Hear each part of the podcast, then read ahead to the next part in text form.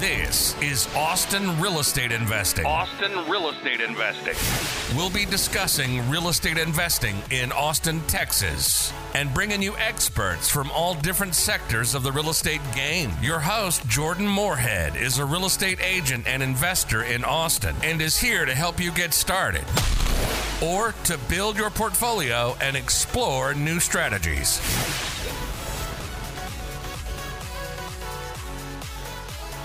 Hi, this is Jordan Moorhead, and this is the Austin Real Estate Investing Podcast. Today we have Andres Bustamante back on for the second time, one of the rare two-peats we've had here on the podcast. Yes.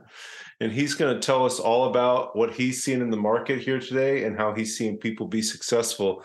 But real quick, Andres, could you tell our listeners who haven't heard your past episode who you are and how you're involved with real estate investing in the Austin area? Of course. It all started when I needed to find a way to pay for college. Started doing real estate as a leasing agent. Then after college, I decided to pursue real estate even though I had other career opportunities. Real estate was kind of scary though because it's not as stable once you're starting off. But I joined a team, learned a lot about mindset, bought several several properties and been in Austin ever since. I'm 26 now and I started when I was 19 as a leasing agent. Wow, that's awesome. And I know you own a few real estate investments in the Austin area too. Could you tell our listeners about that? Yeah, of course. I have three houses in Austin. I bought them all as new builds. So essentially, when the market was going crazy about two years, three years ago, mm. I was 23 and I needed to just be like, hey, if I'm a real estate agent and I'm recommending people to buy houses, why don't I have a house myself? So that was kind of the first realiza- realization. And then also realizing that housing was the largest expense. So instead of having to go crazy and bid against other people because there was like 10 to 15 bids every time, I'm also a real estate agent, agent and mm-hmm. investor. Um, I found out about new builds and I put a $1,000 deposit, locked the home's price, and moved in, lived in one room, rented out the others. So essentially, I was living for free. I had covered my living expenses. And now that house, the first house that I bought, is worth like five hundred thousand. The market has adjusted. It's worth five hundred thousand, so that's like two hundred thousand more than what I got it for. And I pulled something known as a home equity line of credit on that house. So essentially, I lend money to people, and I get paid for it, which is insane. Can we can delve deeper into that? Yeah, that's awesome. So you you started out with some house hacks here in Austin. So you've got some. Uh, you you bought uh, at least one of them is just a pure rental, right? Yes, the third one. Okay, so you've got you got two house hacks you've done here in Austin. You've got a rental. third house, and honestly, right now, to tell you the truth, I have a four, fourth house that I might close in a week. That I'm legit debating if I should close it or not. Okay, it's a new build, KB Homes nowadays with the market adjusting a ton, there's more opportunities. This builder, I locked the rate at 6.25. And I know that builders are doing rate buy downs and they're offering like maybe 15K in closing costs, maybe even more. Mm-hmm. This builder only covered title policy and they're sticking to that. So I'm like, look, dude, I, I customized the house. Yes, that's great. But if I'm not going to be living in this house for more than two years, is it worth it or not? So mm-hmm I might go off contract. That's one thing I've been debating this week. Yeah. Yeah, and I know with uh with those new build properties that a lot like you said a lot of them are giving just so many incentives. There's oh, there's yeah. kind of two markets right now. There's the resale market like hey, this house has been lived in already and then there's the new build market and they're completely different. And I know you know this better than I do because you guys do a lot more new builds than we do. But there's just so they could not be more different. The resale market is still fairly competitive. Things are still going under under contract pretty quickly. Sometimes multiple offers. I just bid on one three days ago that had multiple offers and I lost. But Me too in, today, yesterday. oh, really? Yeah, two offers. Yeah, it, people think it's it, people are struggling to sell homes. They're not. I'm putting offers out. We are the day before Thanksgiving. We're recording this 2022. It's all doom and gloom in the headlines, but as real estate agents, we're seeing a different thing here on the ground. but not with new build properties where they're doing a lot to sell those properties because they have a lot more inventory than the resale market. Oh, for sure. And it's pretty insane because new builds, like we were talking, they give closing cost. A lot of people stick with, oh, the rate's too high. Well, did you know that you can get a rate buy down? You mm-hmm. buy discount points. A point is usually 1% of the purchase price. And that's about, you can reduce your interest rate by 0.25. Mm-hmm. Might get a little complicated for people that are listening, but you can do that. Then there's a, you can do an ARM adjustable rate mortgage. There's a lot of ways to go about the interest rate. Now, the big thing here is would you rather bid or you might potentially have to pay a slightly higher interest rate monthly payment. So it's just a difference. I, I know a lot of people are saying, oh, I don't want to have to bid. Well, now you don't have to bid. So, mm. kind of what are people waiting for? It's funny. It's very different, but it all yeah. depends on the goals that you have in real estate. Yeah. And I know, you know, you talked about an arm. I know I talked to a, our lender friend David here recently, and he talked about they have a way with an FHA arm where you can get the rate down to 3.99. That's what you were getting a year ago. Insane. So, still great ways to get great rates right now. So, you know, Andres, I know you're you're helping people invest a lot in Austin, and it's clearly you're still investing in Austin. Why are you investing in the Austin area? The Austin area, I really see a lot of potential for that appreciation. Mm-hmm. And also now there's an opportunity that beforehand we hadn't seen. What I'm what I mean by that is the resale market. I only used to look at new builds. And now with the resale market opening up more and they're not being like 15 bids and having to go like 15%, even 30% over ask, which I did on several occasions with clients. There's an opportunity with resale homes, you get to choose the closer location. With new builds, it's more so path of progress. Mm-hmm. That's not bad because your home I appreciate faster. But still, some people want to resell that's closer, maybe downtown, or have the option to choose the neighborhood to not be an up and coming. So I myself, yes, I will still invest in Austin, just that my criteria is now more kind of specific. Beforehand, there'd be a buffer because there's a lot of appreciation that we are seeing like week in, week out. Mm-hmm. Still invest in Austin, but it's kind of like now has to be very, very specific properties. I always tell people, it's like, or ask any client, it's like, what is your goal with buying real estate and what are your expectations? And from there, I can see if it's legitimate or not. Mm-hmm. Because in this is Austin market, it's changing a lot. And now oh. prices have adjusted in the past two years, like by a ton. Oh, yeah, definitely.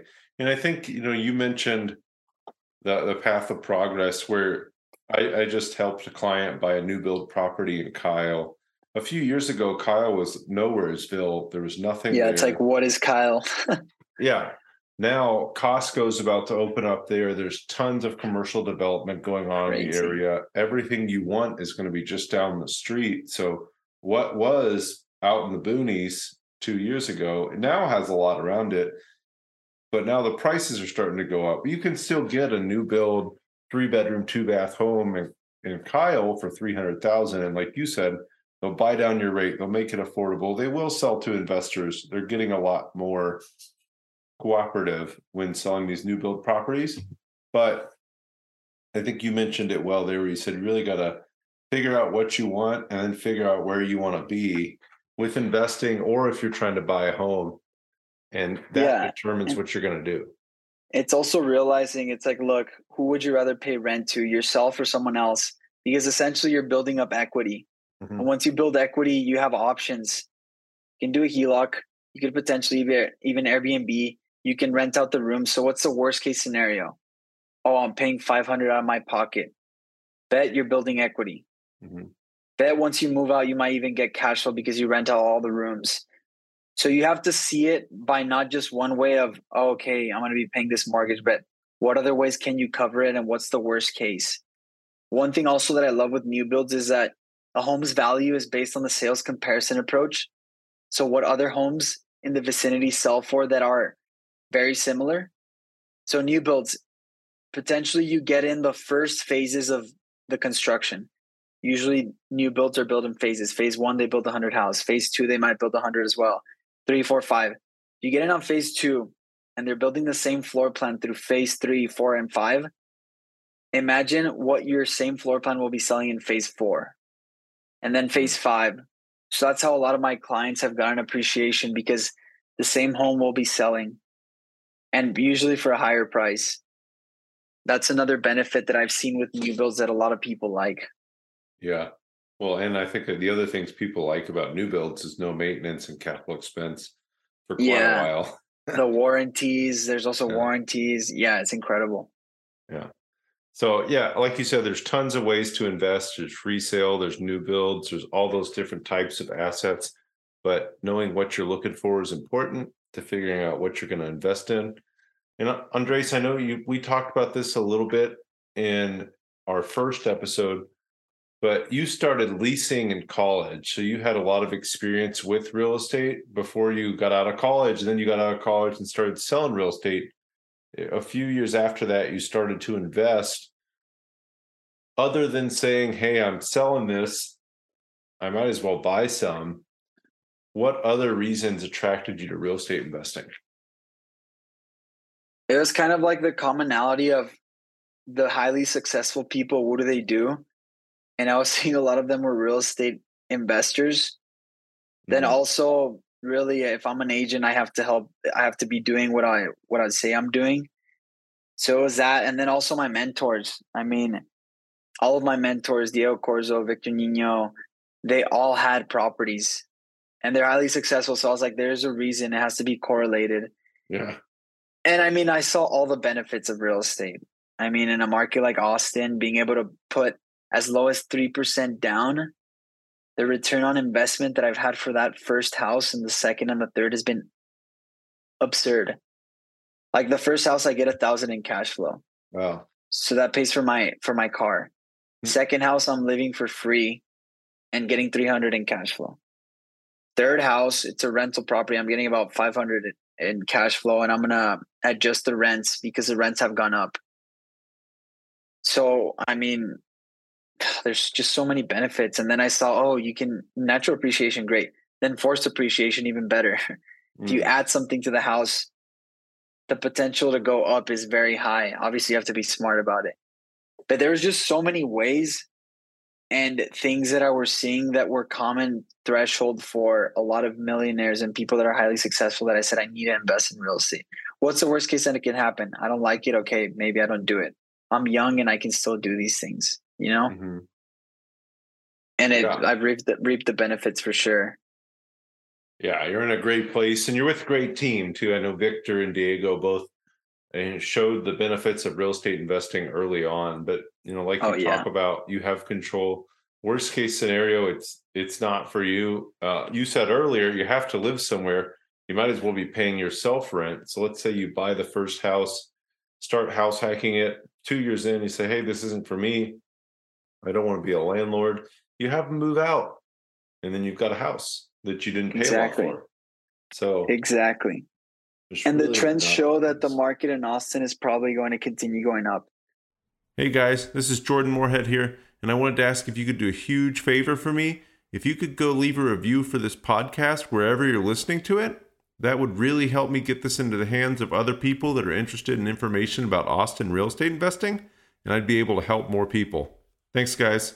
Mar- the it has been adjusting a bit, that's for sure. Mm-hmm. Just that in a market like where people where Tesla, Facebook, Google, Oracle HQ came. I mean, what do you think is going to happen when mm, tech companies like that come to here? Yeah. And the amount of people that are coming as well. It's just absurd. Lots of development here, that's for sure. Oh yeah. Oh yeah. So you know, you talked a little bit about you took a HELOC out and you're loaning money out. Can you tell us about that? For sure. HELOC is a home equity line of credit. Mm-hmm. Essentially, equity is what you've already paid down of the house plus any natural appreciation.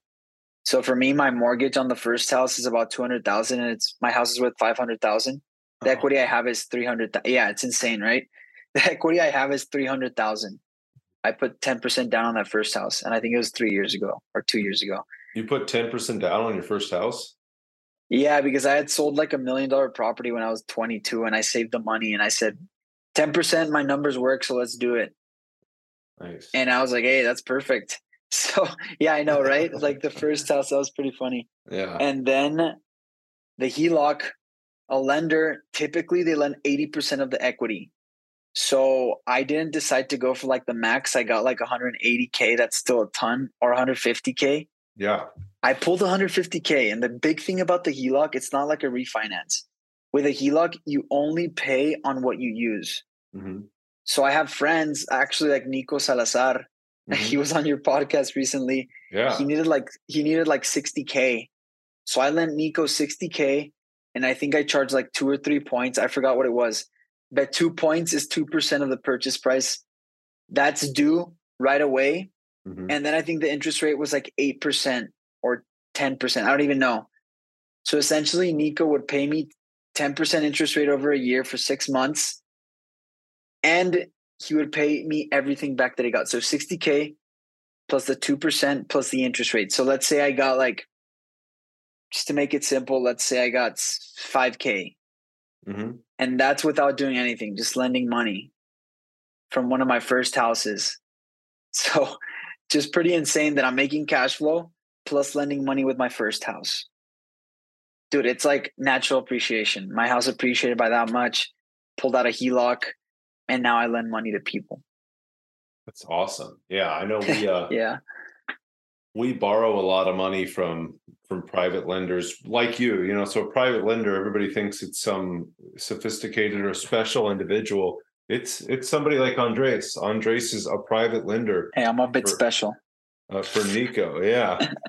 You know private lender but he, you pay him two points and 10% interest on the loan. You know maybe he adjusts that up if his interest rate goes up so maybe you're paying him three points and 12% interest. But you, you don't do anything, Andres. Just make sure you're a credit worthy individual and you're going to pay him back. And he doesn't doesn't take you through the whole rigmarole like a lender, a normal lender would. And he makes so good simple. money and you make good money. Yeah, just pull up a promissory note on Rocket Lawyer, and that's that. It's so easy. Oh my gosh, it was the easiest. It legit took me like an hour at most. Mm-hmm. The whole process. And every month Nico would pay me.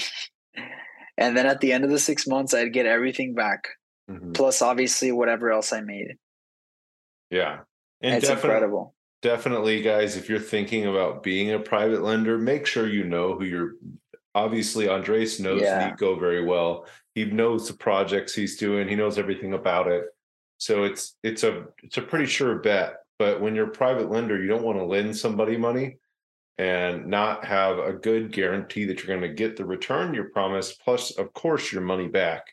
Exactly. Get a promissory note all the time. Rocket Lawyer is pretty mm. great and simple. Mm-hmm. So, do you have a, a first or second lien, or is it just a promissory note?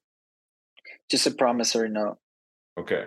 Yeah. So, yeah. there's all sorts of ways to do this. You know, talk to attorneys. You can get a first lien, meaning you're the only only mortgage on the property and you come in line first, you can get a second lien, meaning you're second on the property. And then in conjunction with that, you can get a promissory note, but make sure you're talking to an attorney. I'm not one. I'm pretty sure you're not, Andres.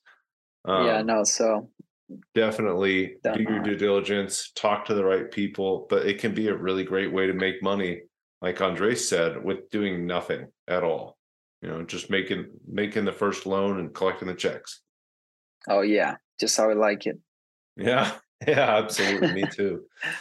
Um, Andres, I'm going to lean on you a little bit here, and I'm going to learn something while we're doing this podcast.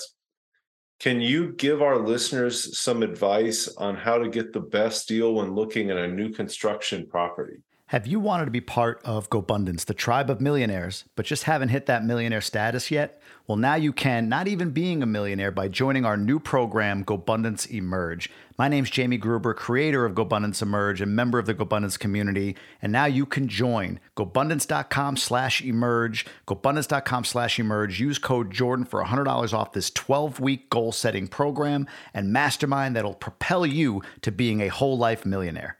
Oh, this is a good one. Definitely have a great agent that has experience mm-hmm. because an agent that has experience will know the sales reps. The sales reps are essentially the kind of the, the selling agent. Mm-hmm. So they help the builders And if they know you well, they might give you some leeway as to, hey, you know what? We're getting a house back on the market. We want to sell it fast. So we're going to give these incentives. If you have clients, let me know. And sometimes maybe they're they're wanting a 3% deposit.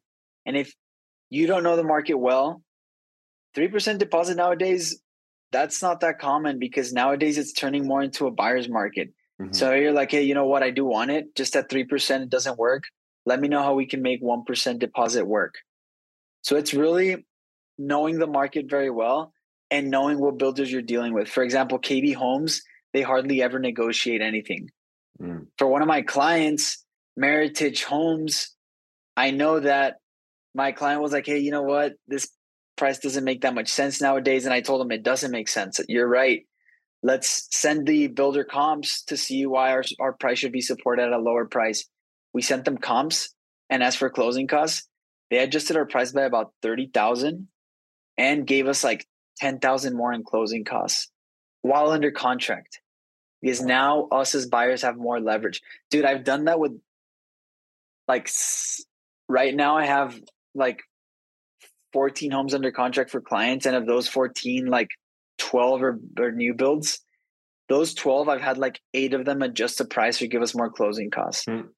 so while under contract because before unfortunately builders dude they could yeah. be like hey we're, we're going to close in a week and we have to and it's like dude come on now us buyers have more leverage mm-hmm. so it's really knowing your agent that you're working with and knowing that in an adjusting market builders want to sell they don't want to put it back on the market so you can potentially get more than what you're under contract for. Love it. And I think, you know, a lot of what you just mentioned there can be boiled down to something really simple is you have to ask. And I think so many people are afraid exactly. to ask because they say, well, that doesn't happen. And Andres is telling you, yeah, it does happen. And I've just had it happen with eight people. So I've had I had a client, I was mentioning the Kyle property we just closed we just closed this property for a buyer. He went under contract and got past all of his contingencies months ago. But we went back to the builder and said, Hey, we found XYZ wrong with this place still. We're seeing properties sell for less. We need a price adjustment. We got a massive price adjustment on this property. And all we had to do was ask. So, yeah. you know what? What they wouldn't have given us without asking was that price adjustment. They they wouldn't have come to us and said, "Hey, hey guys, here's a 50 grand off this property." But when you go ask and you provide like Andres said, you provide a a good argument for why you should have this adjustment, a lot of the times you're going to at least get something and it's always oh, yeah. Asking. And it can be like, hey, you know what? Instead of a price adjustment, a washer, dryer, or a fridge, mm-hmm. some appliances so it's all about being savvy with how you ask and mm-hmm. how you present it. Yeah. The comps show something different. So let me know what we can do to make this work. I yeah. really like how you say that there too, because it's always about how can we both win rather than how can I win and I'm going to make you feel bad about the whole thing. Oh That's yeah, no. Not a good strategy. Yeah, I mean, be friends with sales reps, dude. The sales reps are honestly my friends. Mm-hmm. And they send me so many like off market new builds. It's pretty funny. Mm-hmm. And they're really cool people. I mean, dude, at the end of the day, they're people, you know. Why are you exactly. gonna be mean to someone? Yeah, it's uh what is it? You attract more honeys with or sorry, more bees with honey than vinegar. And hey, look at that one. You gotta be nice. I like people. it. Love it. Uh Andres, you know, when somebody's coming to you and saying, "Hey, Andres, you know, I want to buy a a newer house in Austin," what what are you telling this person? If they say, "I want to buy 2015 or newer," what what are you, what's your advice? Firstly, I say, why is that important to you? What's important about buying a house? Because I really want to delve deep into the mindset and what they are thinking and if that's realistic or not. Mm-hmm. Then after getting into that, it's really like, look, path of progress that I've seen most appreciation east of I 35. So that's where a lot of my clients have bought east of I 35 because that's where prices still have a ton of potential to go up even more. And mm-hmm. that's where there's more raw land in Austin. Example, Velocity Crossing, close to Tesla. Mm. HEB's building there. There's a ton of construction going on there. And then Northeast, we're looking at Amazon just finished building their storage facility, huge storage facility. Then a Samsung is coming in Taylor. Mm-hmm. That's, I mean, that's further out than east of I 35, but it's just several examples. Samsung's already east of I 35. Mm-hmm. GM is east of I 35. Dell is east of I 35. So when it, based on the conversations and the questions that I ask, usually it's guided to, oh, I want something that's potential appreciate, a price based in Austin that's still a great price, and everything is relative. But great price is all relative. Mm-hmm. In Austin, though, the median price is 555k in the city of Austin, and I've been finding things that are under that, mm-hmm. east of I-35. So that's usually after the questions I ask where people go to, and they have great incentives. West of I-35 new builds, they're on the more expensive side. So it, it just depends what people want. But East of I-35 has been great. Mm-hmm. And we've seen a lot of appreciation because of the many tech companies that have come through there, the many people that are moving there, and the fact that there's a lot of, I mean, just new suburbs, not new suburbs, but growing. Mm-hmm. Kyle, yeah. Buda, Bastrop, Pflugerville. Mm-hmm which before Pflugerville was far and now it's a close suburb. Yeah. And I, I like a lot of what you, you said too is, you know, hey, there's the, the potential to appreciate of these lower priced homes. And really what I've always told people was follow the affordability because if it's affordable, the prices are going to go up faster because more people can buy them, hence more demand. And that's worked really well for me. It's just saying, hey, where's affordable right now? But if I can get past the, hey, this isn't just the absolute perfect location, it doesn't have everything I need, like we mentioned earlier, in a few years, it probably will. So if you're going to live there for three or four years, who cares? That HEB or that Costco is going to be there. Exactly. Your house is going to be worth a lot more. Path of progress in Austin. If you see raw land, what does that typically mean? Ask. I ask clients that what do you think it means? Isn't it a great opportunity? What do you think raw land means close to Austin? Mm. They usually know the answer to that. Hmm. So it's all about asking the right questions. And then one thing as well that has been pretty pretty interesting. With a new build, you go out under contract maybe with one thousand or three thousand dollar deposit. Mm-hmm. While under contract, it might take seven months. You mm-hmm. find a resale that you like, worst case, you lose those three K but you can get the resale under contract and maybe you get all closing costs. So it's worth losing those 3K because you're getting potentially a better deal. So I've had three or four clients in the past year go off contract because while under contract for the new build, we got under contract for a resale, we closed and got a better deal. I got them a better deal. And then they're like, okay, once we've closed, now the new build doesn't make sense. But it wasn't until we closed that we canceled the new build and I'd fight to try to get the deposit back, but typically you can't. Mm-hmm. But it's just an example of how the market has changed. I mean, look, you go under contract for a new build. If you find something that you like more, know that the only thing you lose is your deposit. Mm-hmm. But hey, mm-hmm. if I can negotiate a better price or something better, then it makes sense, right? And that's what I've done as well. Now there's more opportunity. Yeah, like I really like that because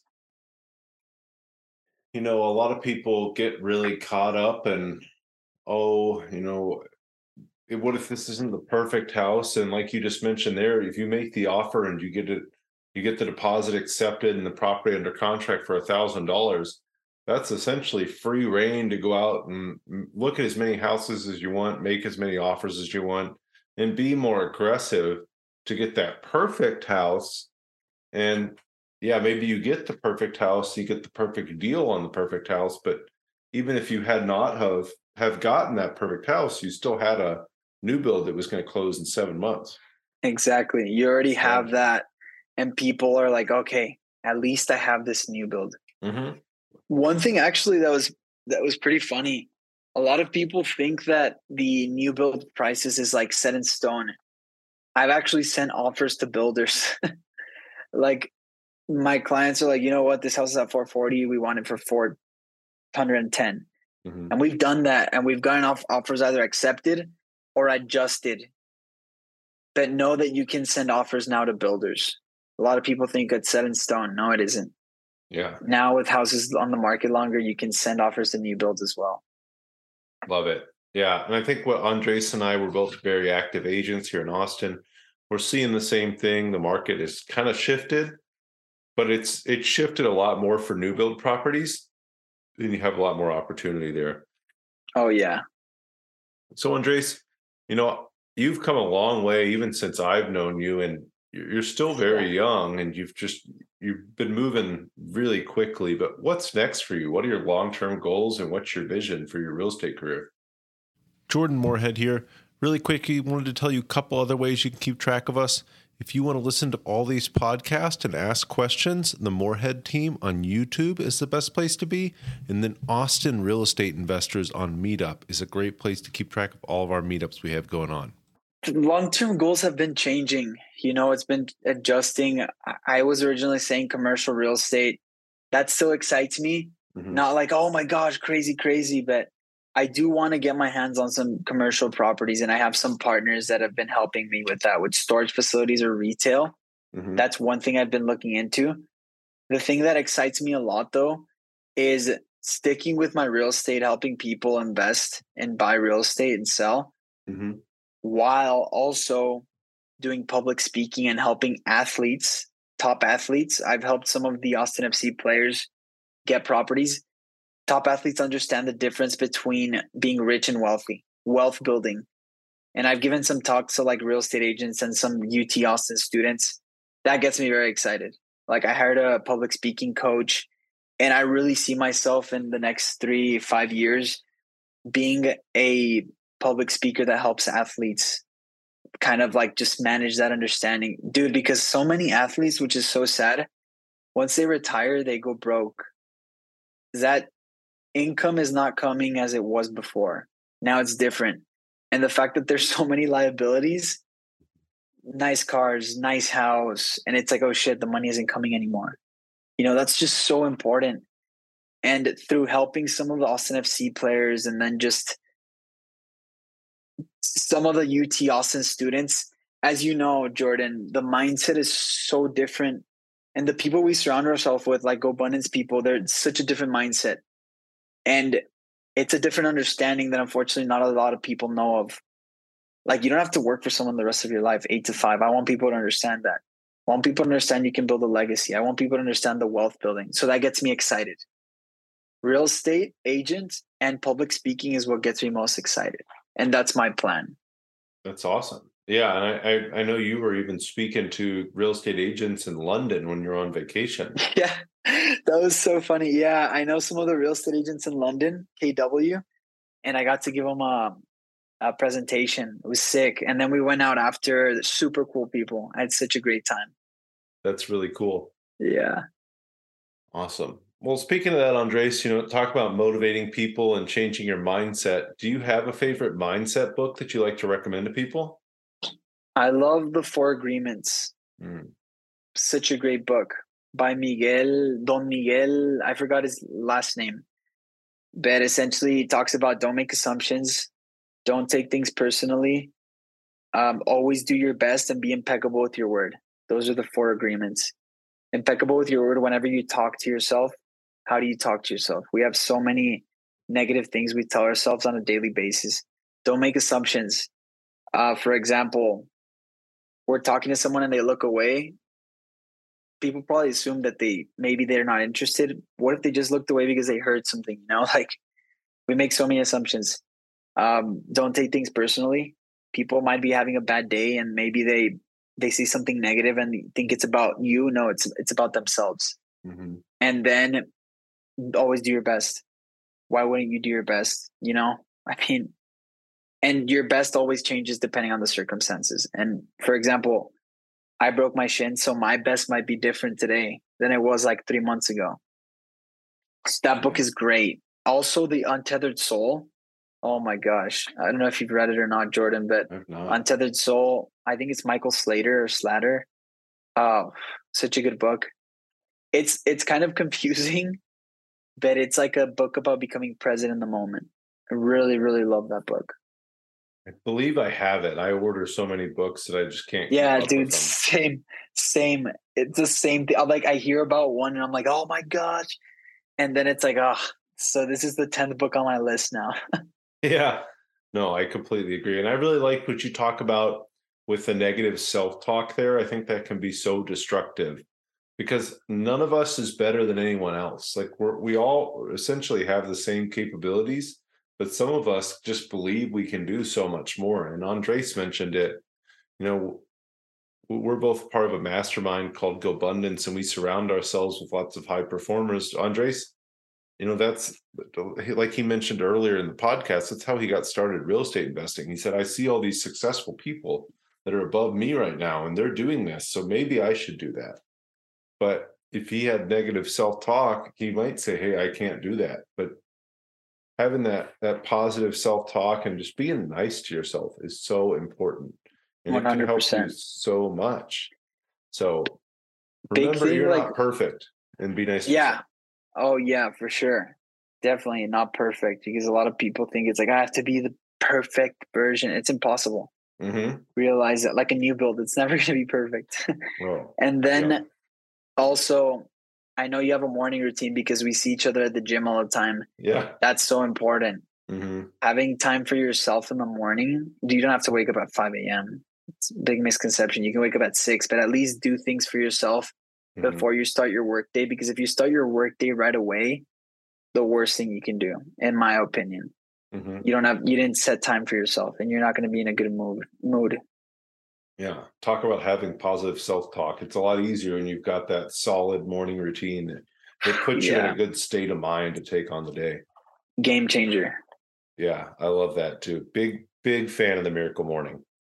Yes. So, Andres, what's the best way for people to get hold of you? Through either TikTok or Instagram. It's Andres Busta TX. A N D R E S B U S T A T X. Okay. And we'll absolutely put that in the show notes for everyone. And thanks, bro. Most important question we ask here today, Andres. What is your favorite restaurant in Austin? Let's go. I'm gonna have to pick two. Two. Loro, incredible. Korean fusion barbecue. Oh, mm-hmm. so good. Loro, and then Terry Black's by far. Like if I ever have a client or a friend that's new to Austin, mm-hmm. that's the first place I'll take them to for me, that's the best barbecue in town. I love it. And it's so close to downtown. Usually we get barbecue and then we go like on scooters around downtown. It's such a good time. yeah, no, great love location. It. Definitely I, I, like to park not in their parking lot and that oh, makes oh, yeah. the experience a lot easier.